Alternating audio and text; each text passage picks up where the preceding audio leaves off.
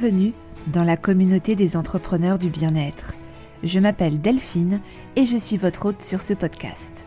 À l'aube de mes 40 ans et après des années de salariat, je me suis autorisée à prendre mon envol. J'apprends désormais aux thérapeutes, coachs et praticiens à créer et à développer pleinement une activité qui les fait vibrer. En solo ou avec des invités inspirants, je vous partage des clés et de l'énergie positive pour avancer avec clarté et structure. Pas à pas, démarrez, rayonnez, diversifiez votre activité pour vous sentir confiant dans un métier qui a enfin du sens. J'espère de tout cœur que vous trouverez ainsi votre manière d'entreprendre et d'élargir votre champ d'action au monde. Prêt à passer à l'action? Alors explorons ensemble le champ des possibles. Hello à tous heureuse de vous retrouver pour un nouvel épisode solo. Je vous propose pour démarrer l'année du bon pied de faire un tour d'horizon des tendances et nouveautés 2024 dans le secteur du bien-être. Je sais que c'est pas forcément évident de trouver le temps de vous libérer de vos séances et de vos soins et de la gestion de votre activité pour faire de la veille. Alors je me suis dit que pour un démarrage 2024 au top et pour vous donner des pistes pour vous démarquer dans votre domaine, le sujet du jour était tout trouvé. Je vous propose donc de m'accompagner pour explorer les tendances bien-être 2024. Je me suis basée sur ma propre veille, des études, ce que je vois dans des salons, sur les réseaux sociaux, dans les magazines, etc. Et je vous en ai fait une synthèse de 7 tendances phares du secteur du bien-être. Petit aparté, avant d'entrer dans le vif du sujet, tous les épisodes du podcast sont retranscrits et même enrichis en articles de blog sur mon site lemonwords.fr. Vous avez le lien dans les notes de l'épisode. N'hésitez pas, après votre écoute, à y faire un tour. Je vous mets généralement de nombreux exemples métiers supplémentaires que je n'aborde pas forcément dans l'épisode de podcast pour que vous puissiez vous approprier les choses et je vous ajoute aussi parfois des ressources bonus pour passer directement à l'action. Donc vraiment, euh, je vous invite à aller regarder l'article. Et le blog Lemon c'est aussi un espace qui vous permettra de laisser des commentaires, des réflexions en toute bienveillance. Donc euh, n'hésitez pas à venir partager. Alors, le secteur du bien-être comprend de nombreux métiers donc thérapeute, naturopathe, sophrologue, coach de vie, nutritionniste ou encore euh, prof de pilates et j'en passe. Donc je voulais faire un épisode qui puisse à la fois vous faire un rapide état des lieux du marché du bien-être actuellement et vous apporter des exemples métiers qui peuvent inspirer tout profil de praticien pour que cela reste très pratico-pratique. L'objectif de cet épisode, que vous repartiez avec des idées plein la tête, de l'inspiration pour intégrer pourquoi pas certaines tendances à votre activité et euh, vous apporter des idées pour vous démarquer sur un marché qui est loin d'être saturé mais qui reste très concurrentiel. Vous avez dû vous en rendre compte. Alors, on commence par un rapide état des lieux du marché du bien-être. Déjà, euh, quels sont les différents secteurs d'activité que je range sous le nom euh, bah, du marché du bien-être? Alors il y en a huit. Le bien-être mental, l'activité physique, le bien-être au travail, le tourisme bien-être, les médecines douces et alternatives, l'alimentation saine et la nutrition, les soins personnels et la beauté, et enfin les. Déjà, premier constat qui va vous rassurer, le secteur du bien-être est bien en croissance. Les projections d'ici à 2027 sont de plus de 8% de croissance pour l'ensemble du secteur au niveau mondial. Donc euh, voilà, vous, participez, vous contribuez, vous travaillez dans un euh, secteur euh, qui est plutôt très dynamique. Si je zoome un peu sur le top 3 des secteurs sur cette même période, donc d'ici à 2027 sur leur croissance, on retrouve en marche numéro 1 du podium, le tourisme bien-être. Donc c'est tout ce qui a trait euh, aux retraites, au séjour bien-être par exemple. En numéro 2, euh, des secteurs en croissance, on retrouve le bien-être mental. Vous avez dû vous en apercevoir avec les sujets d'actualité autour de la dépression, le burn-out, etc. Sur la marche numéro 3, on retrouve à quasi égalité le secteur du spa et euh, les médecines douces et alternatives. Donc depuis le Covid, le marché est vraiment en croissance constante. Il y a plein de choses qui expliquent ça.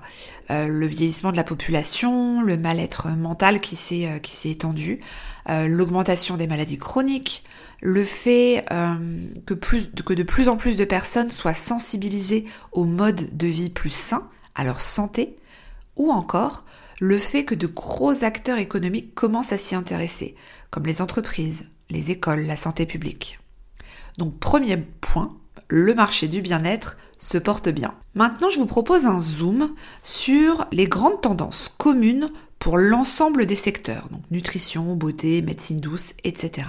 J'ai relevé sept tendances globales sur le marché du bien-être. Première tendance, de nouvelles thématiques bien-être émergent. Le bien-être hormonal, le bien-être des enfants, le bien-être en fin de vie, le bien-être sexuel, on pourrait encore décliner sur bien d'autres thématiques. Les métiers, en fait, se spécialisent. Vous n'êtes plus simplement, par exemple, un institut de beauté, mais un institut du mieux vieillir. Vous n'êtes plus coach professionnel, mais coach en accompagnement des transitions de vie.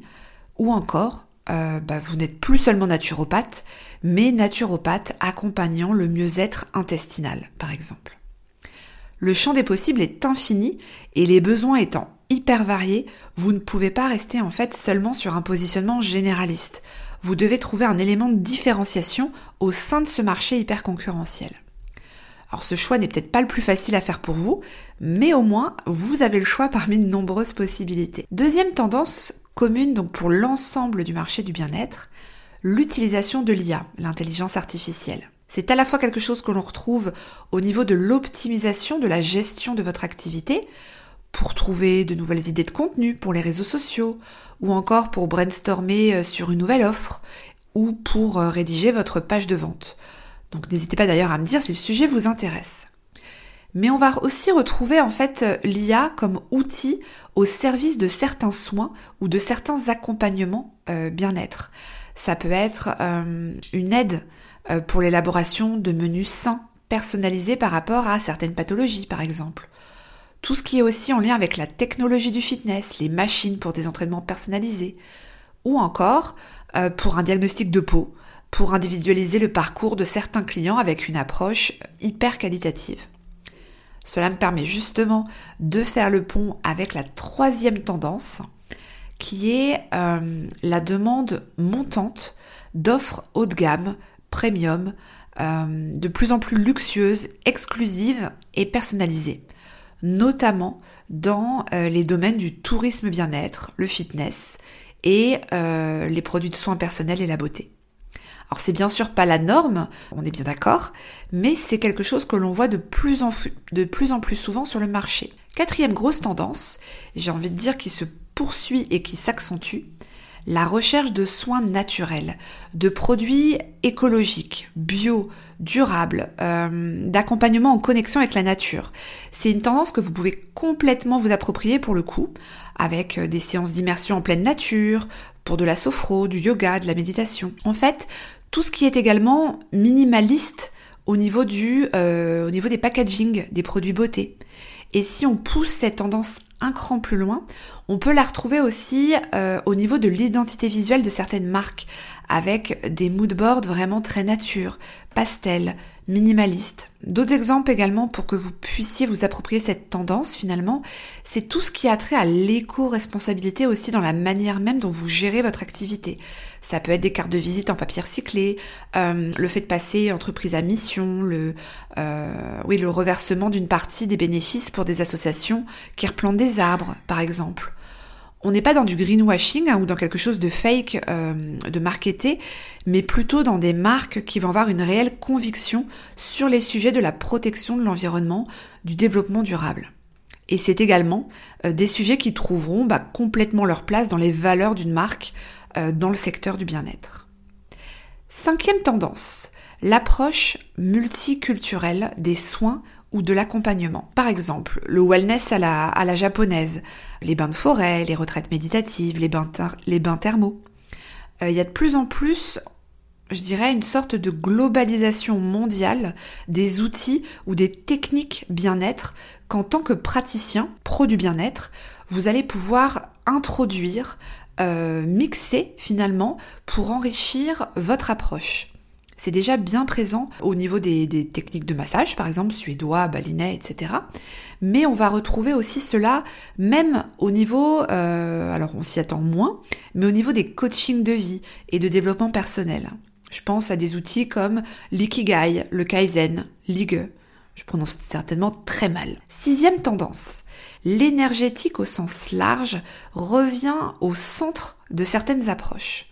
Alors c'est pas forcément ici tout ce qui a trait à la loi de l'attraction en tant que telle, qui était une tendance hyper présente euh, euh, il y a quelques années et qui perdure d'ailleurs, mais plutôt tout ce qui a trait à la gestion de son énergie au quotidien, au pouvoir de l'intention, à l'équilibre énergétique, corps-esprit, la conscience de soi finalement, à la psychologie énergétique aussi. Et également l'énergétique au sens plus, plus physique. On retrouve en fait de plus en plus de pratiques qui s'appuient euh, sur les ondes énergétiques. Euh, finalement la sonothérapie, la musicothérapie ou encore la chromothérapie notamment. Finalement, cela rejoint aussi la tendance à l'approche holistique, euh, prise en charge globale en termes d'accompagnement, de soins, qui prend son essor déjà depuis quelques années. Septième tendance 2024 du marché du bien-être, la demande de plus en plus forte des clients pour des accompagnements ou des soins de courte durée, très ciblés. On retrouve ici les thérapies brèves qui sont, euh, qui sont très plébiscitées, le MDR, l'hypnothérapie, la PNL, etc. Je peux également vous donner d'autres exemples côté tourisme bien-être avec les mini-cures, les mini-stages de transformation personnelle, etc. Alors comment transposer cette tendance à votre pratique En proposant par exemple une offre d'accompagnement ciblée avec un début et une fin et au bout, la promesse d'une transformation réelle et bien spécifique? Donc on a fait le tour des sept tendances que je vous rappelle euh, rapidement. L'émergence de nouvelles thématiques bien-être avec le bien-être qui se décline dans de nombreux domaines. Tendance 2, l'utilisation de l'IA dans votre pratique ou bien dans la gestion de votre activité de pro du bien-être. Tendance numéro 3, la demande montante d'offres haut de gamme, premium. Tendance numéro 4, tout ce qui a trait à la nature, à l'écologie ou à l'éco-responsabilité. Tendance numéro 5, les approches et les outils multiculturels dans les soins ou les accompagnements qui sont proposés. Tendance numéro 6, l'énergétique au cœur de nouvelles approches. Tendance numéro 7, la demande forte d'accompagnement de courte durée ultra ciblé.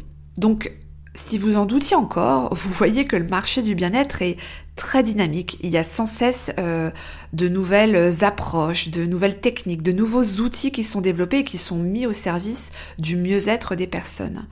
Et de plus en plus de Français se tournent vers des accompagnements, des soins, des activités pour améliorer leur bien-être.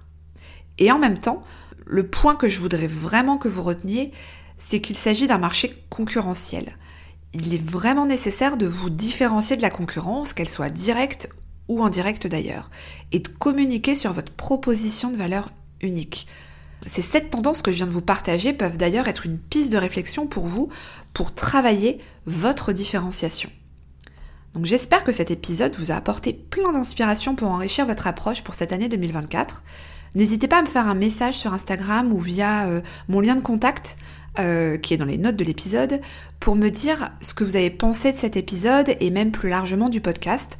Ça me changera plutôt que de parler toute seule devant mon micro, donc j'accueillerai vraiment vos retours avec grand plaisir. N'oubliez pas de, bah, de vous abonner au podcast si ce n'est pas déjà fait, et ma foi, je vous dis à la prochaine. Bye à tous